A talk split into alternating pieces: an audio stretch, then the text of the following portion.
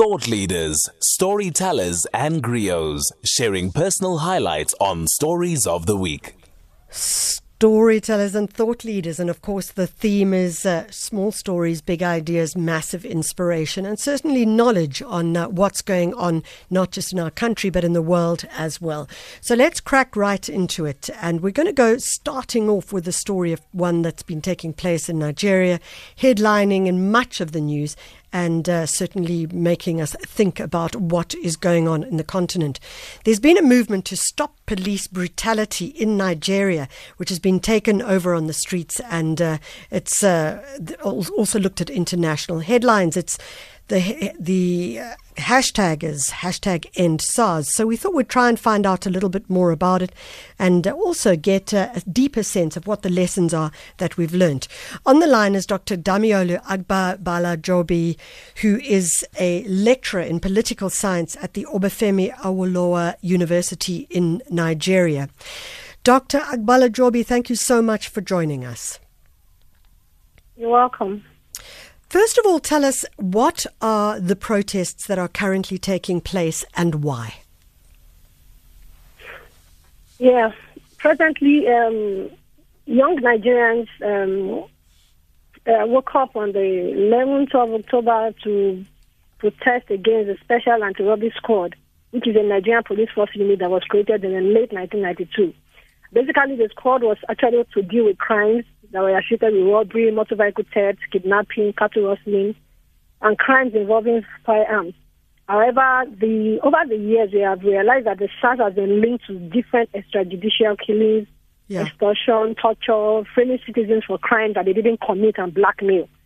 And so that was exactly what initiated or engendered the protest against yeah. um, these different forms of brutality um, the youth have experienced. Especially, there was a young man that was killed by the SARS operative in October 2020, and so these all these extrajudicial killings have actually been independently verified by Amnesty International, and that was what ex- exactly led to the protest. The youth decided to come out against this different form of brutality and decided to speak out.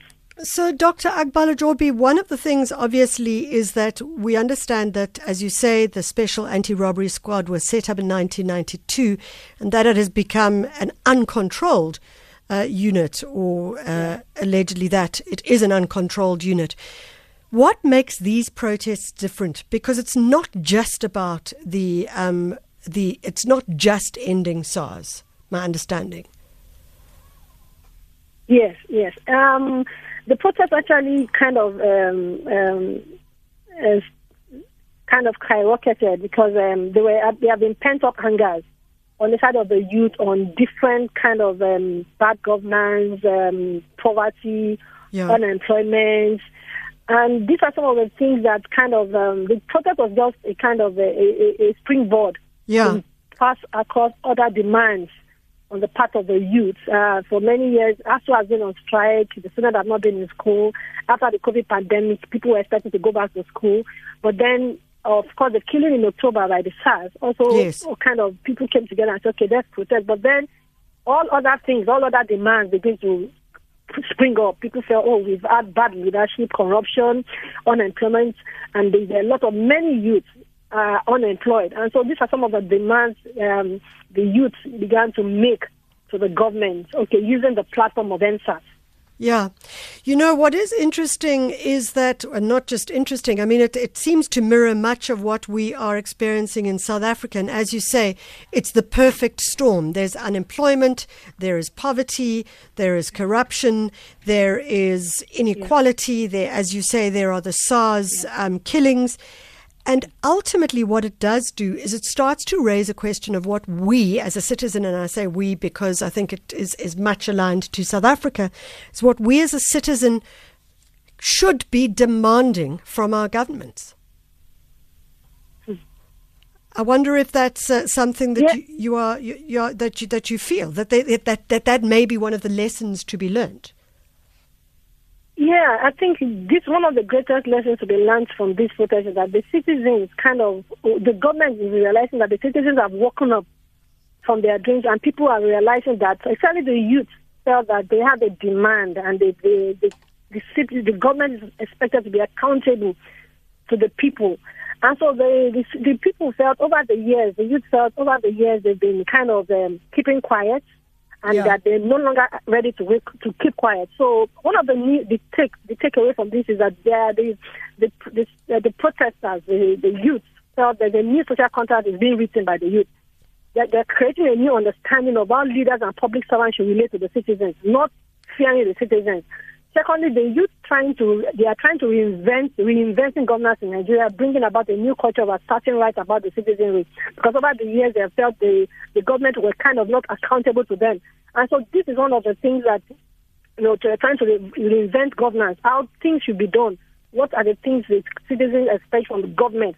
And of course, thirdly, eh, eh, the third of a society over the years, we a society where those who are supposed to, be, who are paid from public purses to protect the lives and property of the people have become themselves a threat to liberty, have become a, a threat to safety and dignity of the people.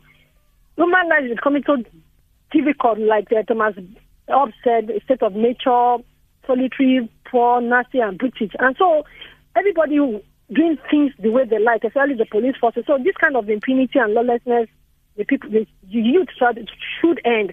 And so, of course, and which, of course, you know, is incompatible with the tenets of democracy and democratic society that is governed by the principle of the rule of law.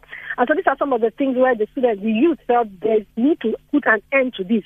And so the protest has forcefully demonstrated the reality and the potency of people's power, the kind of new energy that must be tapped and channeled to strengthen, which, yeah. or if not weaken the country's democracy because these youth show that they can come together as one voice, irrespective of their ethnic ethnic affiliation, irrespective of their religion.